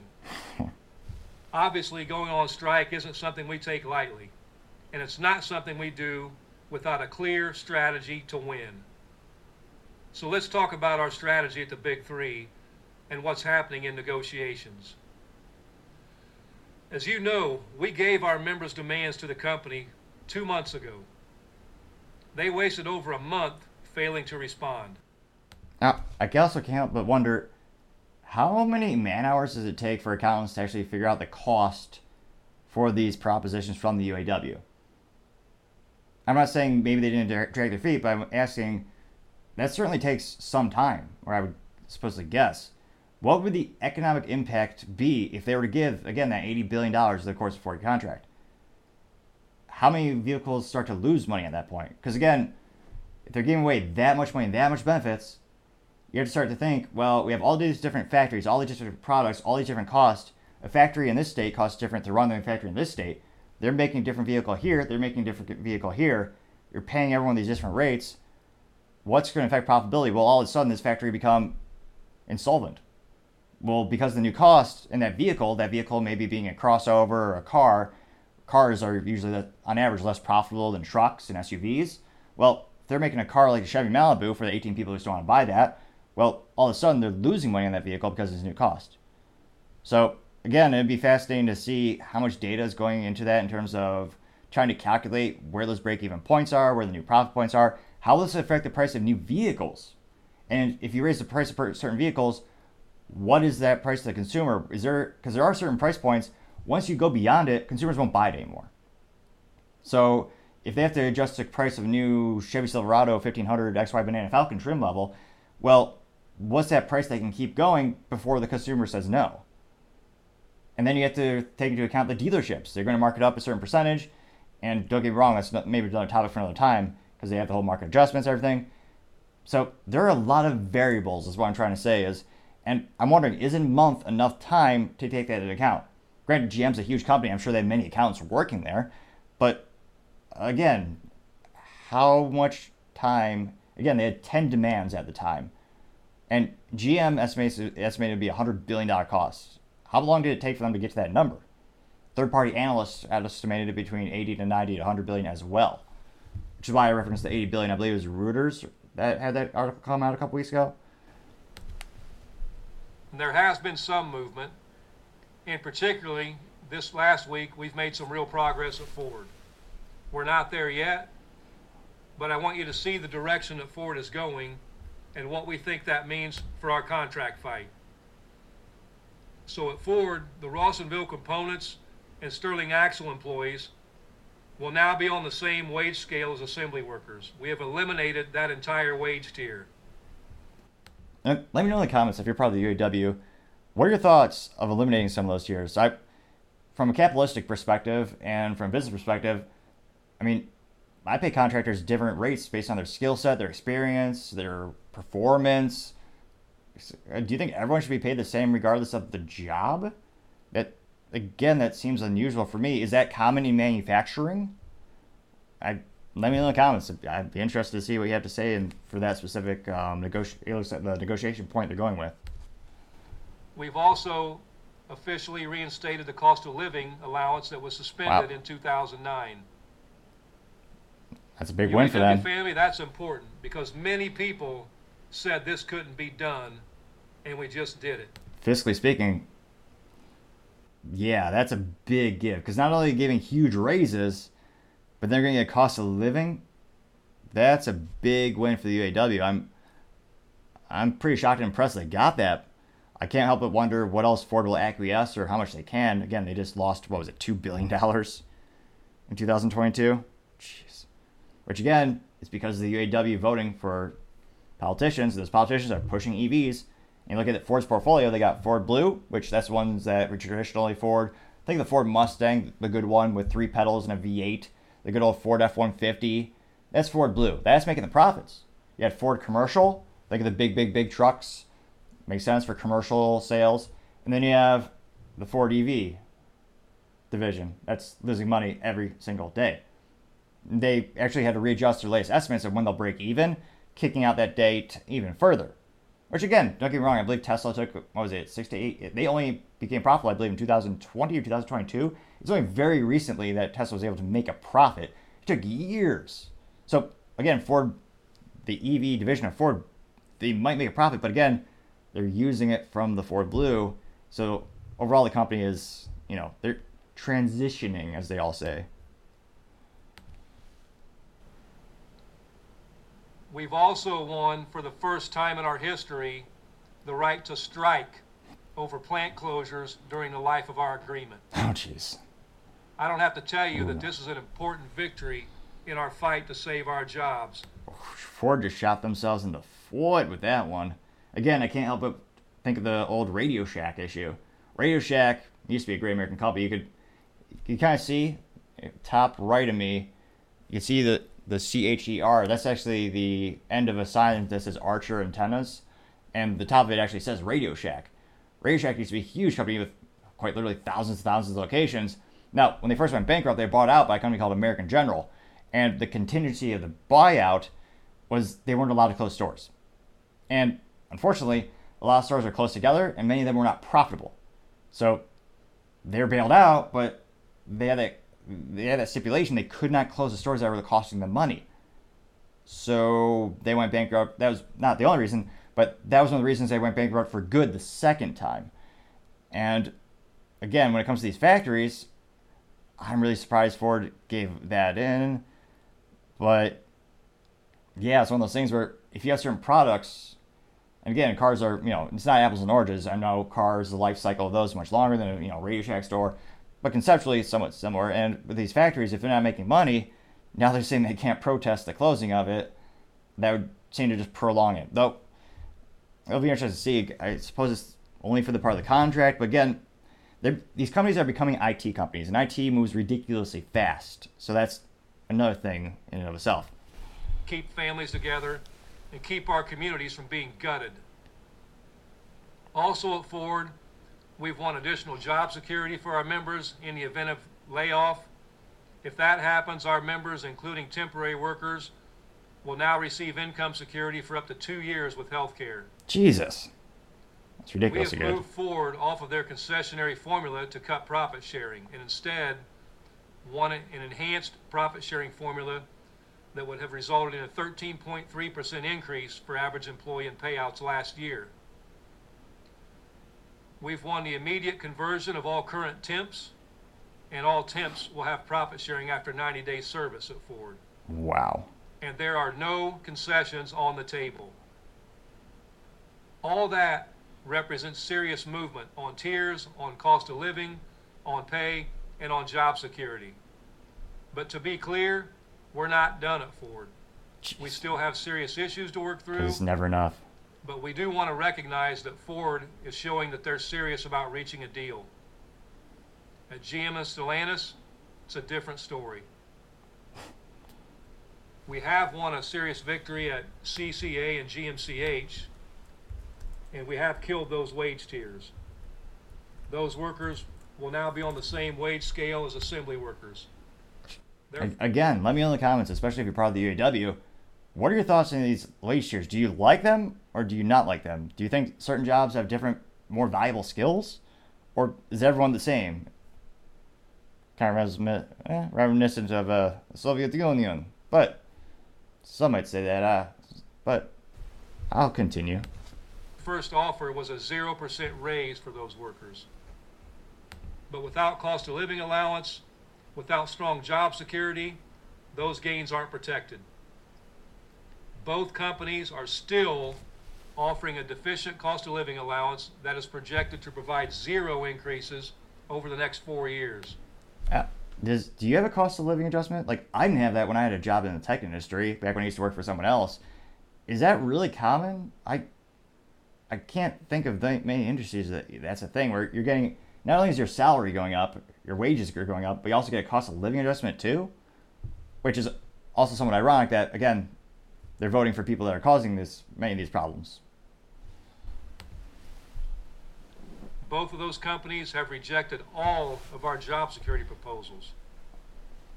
Both GM and Stellantis have rejected our profit sharing proposals. Yeah, well, guess another thing that those companies are different than Ford. They went bankrupt in 09. GM for like the third time, which is kind of sad. Billy Durant founded the company, joining together Buick and Oldsmobile way back in the day, built it up. Great Depression, or I believe it was the, I believe it was Great Depression, went bankrupt, then he had to team up with a French race car driver by the name of Louis Chevrolet. Then he started selling consumer cars, built that up, bought GM back. Unfortunately, went bankrupt again, and unfortunately, Billy Durant apparently died managing a bowling alley. And then they built up the company. Then in 09, they're in bankrupt again. So GM, they sh- of all the companies that needs to be concerned about their cost, it's General Motors because statistically speaking, they just keep going bankrupt. And yeah, Chrysler went bankrupt so bad they were bought up by a European company. That's why they're called Stellantis. Or it's probably called something you probably probably supposed to be pronounced in Italian or something like that. Stellantis or something to that effect. But and that's a huge company in and of itself because they own not just Chrysler, which Chrysler owns Jeep, Dodge, but you also have Stellantis owning all a bunch of European companies, including Fiat, and Fiat, you know, stuff that is a huge conglomerate. So I'm not surprised that those two companies are especially concerned about giving the UAW a lot of these benefits because again, that was a contributing factor that helped that led to them going bankrupt in 09. And both companies have rejected our proposals to convert temps. Yeah. So that, that would also defeat the purpose of temps. If, if they become if they're going to become permanent employees, he's I would argue they are literally robbing the opportunity of people to join a company as a temp to go and become full time. Because a business is not going to get a temp if they have a gun to their head saying, oh, yeah, now they have to become full time. Just like increasing the price of minimum wage and getting rid of free internships, they're just robbing opportunities of people that don't have a certain skill set. But I moderately digress. Today, at noon Eastern Time, all of the parts distribution facilities at General Motors and Stellantis are being called to stand up and strike. Oh. We will be oh. striking 38 locations across 20 states. It is entertaining. So, of course, in censory, in a what's a fancy way of saying censorship? In a draconian fashion, they shut down the comments so you can't see those, or the likes or dislikes. But they are having the live chat, and it is militaristic to say the least. So, I mean, many the, Shawn's doing what many of his members want. But yeah, they're saying show them the pain. Oh, the couple contrarians. You have someone by the name of Joseph Ilozeki saying Shawn Fain just wants the money for him, which, yeah, Shawn Fain, Shawn Fain, like a divorce lawyer, they make a lot of money because of the conflict. There's an incentive to cause conflict. If everyone's happy and lucky go, like a nice relationship should always be between employers and employees, well, you don't need that lawyer driving a wedge between you to profit and make what is it, 180, 200,000 dollars a year? It's across all nine regions of the UAW. At General Motors, we call on the CCAs at Pontiac, Willow Run, Ypsilanti, Davison Road, Flint, Lansing, Cincinnati, Denver, Hudson, Wisconsin, Chicago, Reno, Rancho Cucamonga, Fort Worth, Martinsburg, Jackson, Charlotte, Memphis, and Philadelphia to stand up and go on strike.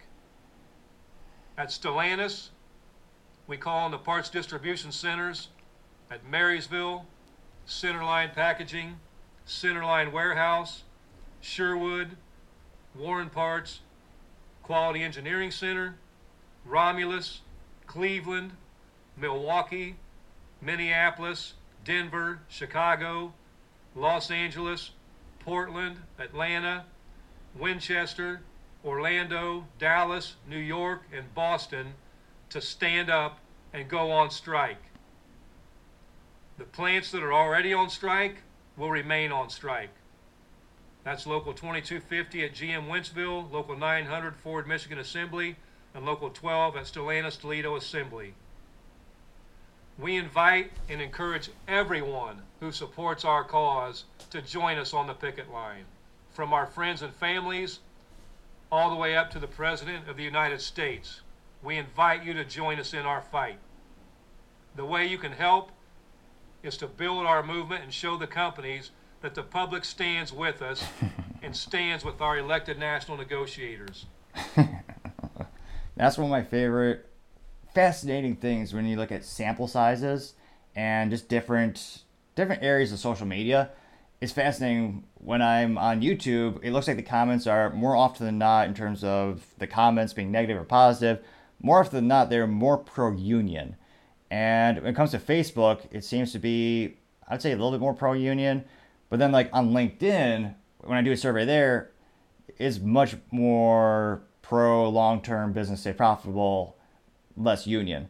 And actually, truth be told, when I did a poll asking, you know, will this increase of $80 billion per four year, would that bankrupt the union or would it bankrupt the big three?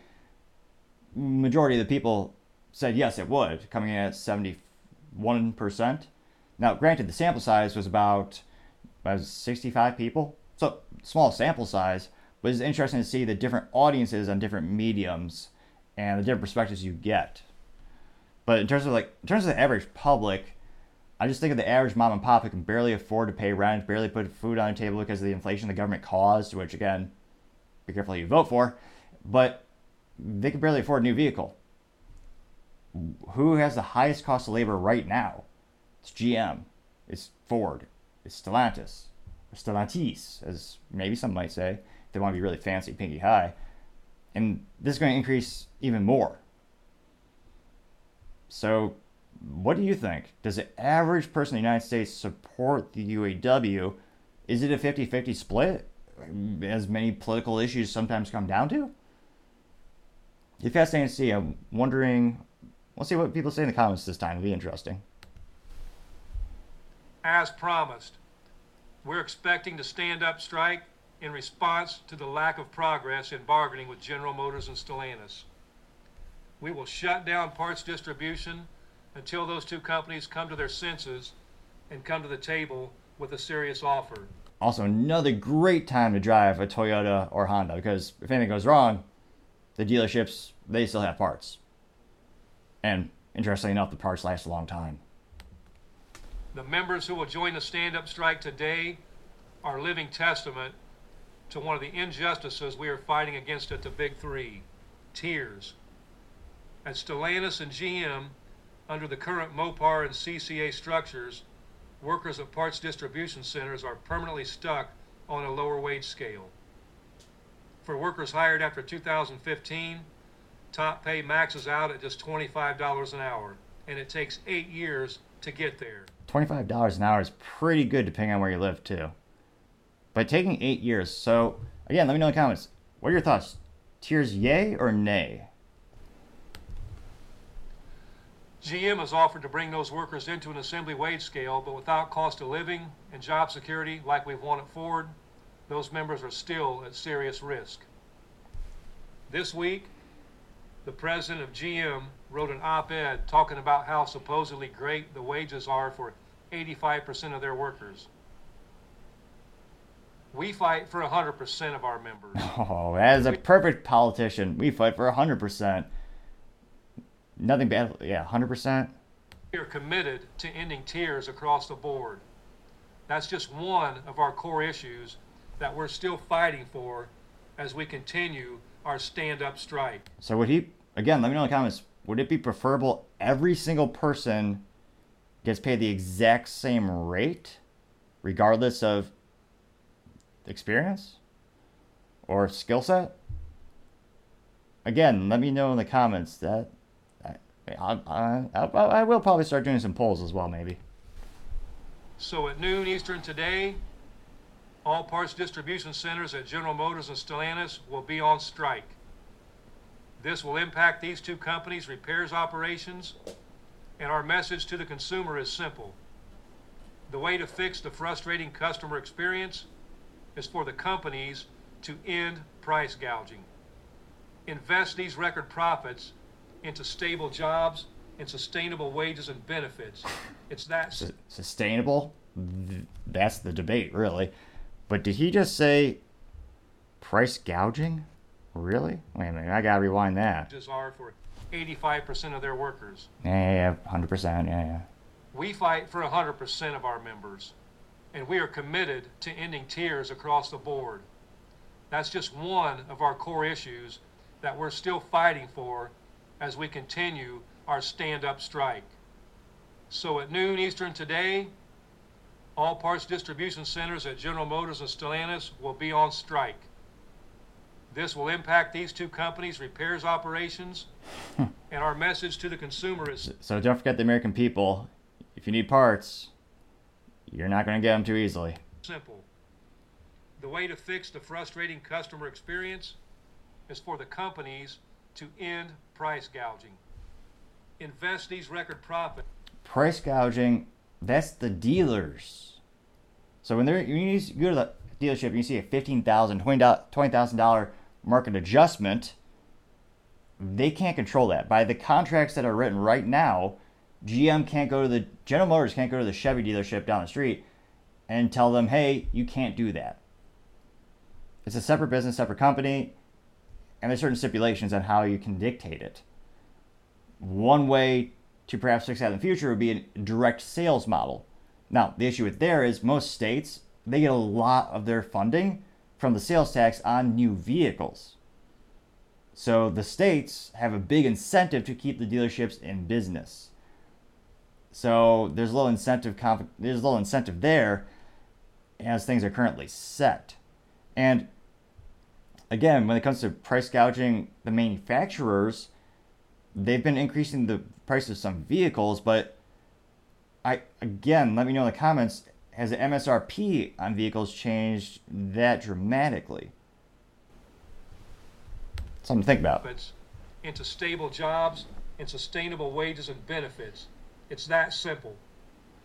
This expansion will also take our fight nationwide. We will be everywhere from California to Massachusetts, from Oregon to Florida.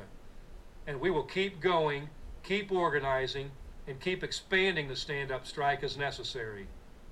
Across the country, people are going to know that the UAW is ready to stand up for our communities and ready to stand up against corporate greed. and I know more of you are ready to walk. I've seen incredible strike ready demonstrations across the country. Local 551 and Local 862, we see you. Spring Hill, I know you're ready to go. And Kokomo, stand ready. Stick with us and be prepared. I've also heard of the members standing strong on the job. Remember, it's your right to refuse voluntary overtime. Under an expired contract, management has fewer rights to make unilateral changes. If you see something being changed in your workplace without bargaining, please head to uaw.org slash stand up and report it. You are our eyes and ears. Our greatest protection we have is each other, and we won't let the big three break the law. Finally, I want to remind all of you of one thing. The world is watching, and the people are on our side. The world is watching, I'll give them that much. Are the people on their side? Do you at home want the price of the vehicle to go up oh, by a fair, uh, quite a bit? Are you, are you happy you might not be able to repair your car if you do drive a GM or a Stellantis product? Are, We've seen pull- are, are you someone who appreciates part of the price you're paying for that vehicle is electing politicians that are forcing EVs on us and increasing the cost of living? Something to think about. poll after poll come out saying the American people support what we are doing. In fact, polls say support for our strike is growing. That's across parties, across ages, and across all kinds of people. And it's not just the U.S. Obviously, we've been in close contact with our Unifor family in Canada, and I know that all of you have been cheering them. Their fight is our fight. We've been in close contact with our Mexican union counterparts who have held demonstrations in front of GM offices in Mexico City. In Italy, 6,000 Stellantis workers recently went on strike. To our Italian union family, your fight is an inspiration. We support you, and your struggle is our struggle. From South Africa to Malaysia, we continue to receive letters and messages of strength and support, encouraging our members to hold the line and win big. And we will. So now it's time to hit the picket lines across the country. It's time to show the companies we are united and we are fired up and we are ready for a record contract. It's time to stand up against corporate greed. It's time to stand up for our communities. UAW family, I'll see you on the picket line. May the comment section begin. Although not on that video because, of course, they turn off the comments and the likes. You don't know how many people liked it. Could be two, could be three people. We don't know. Now, 73,000 people did tune in to the live stream, interestingly enough. Now, let me know in the comments do you think, is the tide turning? Do most of the American public now support the current boycott? Or is it a 50 50 thing? Is it coming, uh, coming along party lines as a political issue? Let me know in the comments. I'd be fascinated to see what you have to say.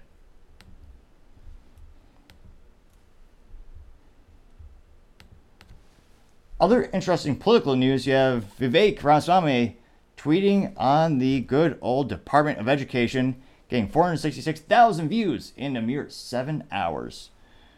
Now, it looks like this is actually a clip from Mr. Secretary Cardona saying that he doesn't have too much respect for parents who have been misbehaving at school boards. Well, perhaps because you're transitioning your, their kids without their permission and having them hide morally vacuous secrets from them as well. And looks like he says, "Oh yeah, they're acting like they know what's right for their kids." Let's listen to this morally, mentally vacuous gentleman. There was civility. We could disagree. We could have healthy conversations um, around what's best for kids. I respect differences of opinion. I don't have too much respect for people that are misbehaving in public and then acting as if they know what's right for kids there was civility. Yeah. So Vivek says, "quote Parents know what's best for their kids, not the U.S. Secretary of Education at Secretary Cardona. I will shut down the U.S. Department of Education without apology and use its 80 plus billion budget on school safety, school choice, and vocational programs instead of foisting toxic ideologies onto kids." Unquote. That's perhaps one of the best tweets he's done recently, and I think it's going to resonate with a lot of the voters who are quite concerned with how schools are, quote unquote, teaching. And I use quotation marks quite literally there because the test scores go lower and lower and lower, and yet the unions, the good old teachers' unions, who elect politicians with a lot of funds that they collect, they just want more and more money. And they're teaching kids have nothing. They're teaching kids about sexual ideologies, things that have nothing to do with history science, which is perhaps why the test scores are so low. Now, when it comes to the comments section, you know, someone by the name of Danger Mis- Disinformation at Retired Crime Dog, this person said, quote, this seriously needs to happen. Ed department takes millions and wastes it. We parents are taking our back our districts one at a time, and I don't have any respect for a bureaucrat that doesn't support parents. Looks like she got 62 likes out of 2,100 views. Another one responded to her by the name of Sabrin saying, quote, You bet parents should have the, the say in their children's education, and bureaucrats need to respect that, unquote. This person got 8 likes out of 500 views. And it looks like someone by the name of Brian Hastings says, quote, U.S. federal employees, 1980 counted for 16 million. In Today, they have 24 million. Note, every memo was done with a typewriter in the 1980. There should be 12 million federal employees max, unquote. Person got 13 likes out of 950 views. This person named James Wilbur responded to him saying, quote, 12 million, really? We need to reduce the size of the government and send most work back to the states. That way the Constitution, the way the Constitution says it should be, unquote. This person got five likes out of 148 views. As I scroll down here, someone says, by name of In Your Face, says, parental input matters, unquote. That person got 25 likes out of 1,600.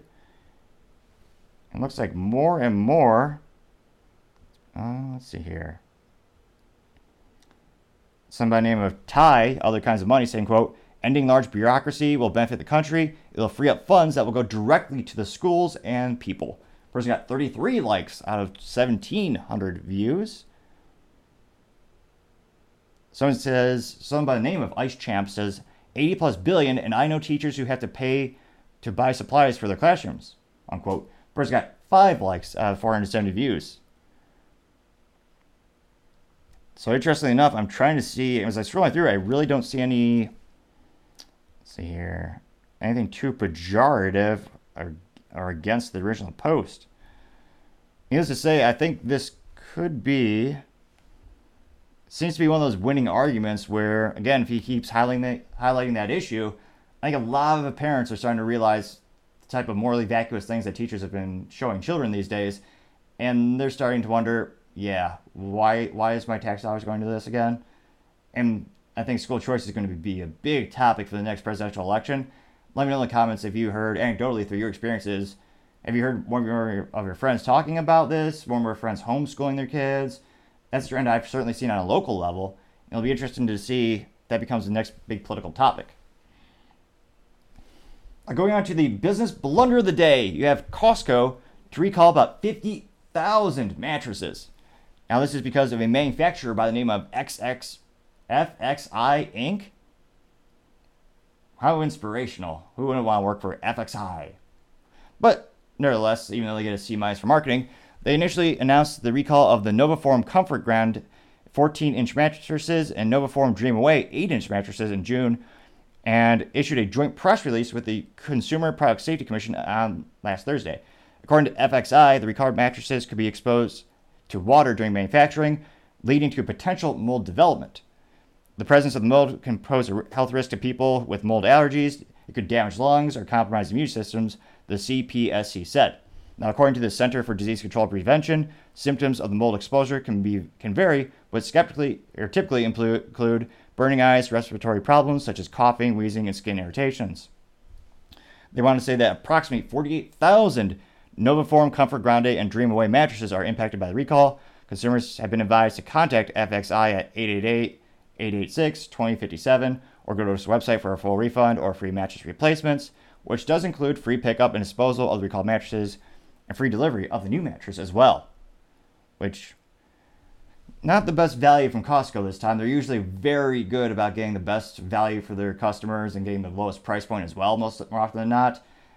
But quite concerning to have something that you literally use quite literally every single day that could quite possibly actually be killing you.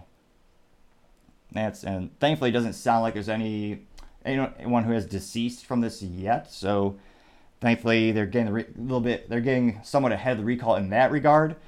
But yeah, to make mattresses and they turns out to be a deathbed, that's that's definitely gotta be the business blunder of the day.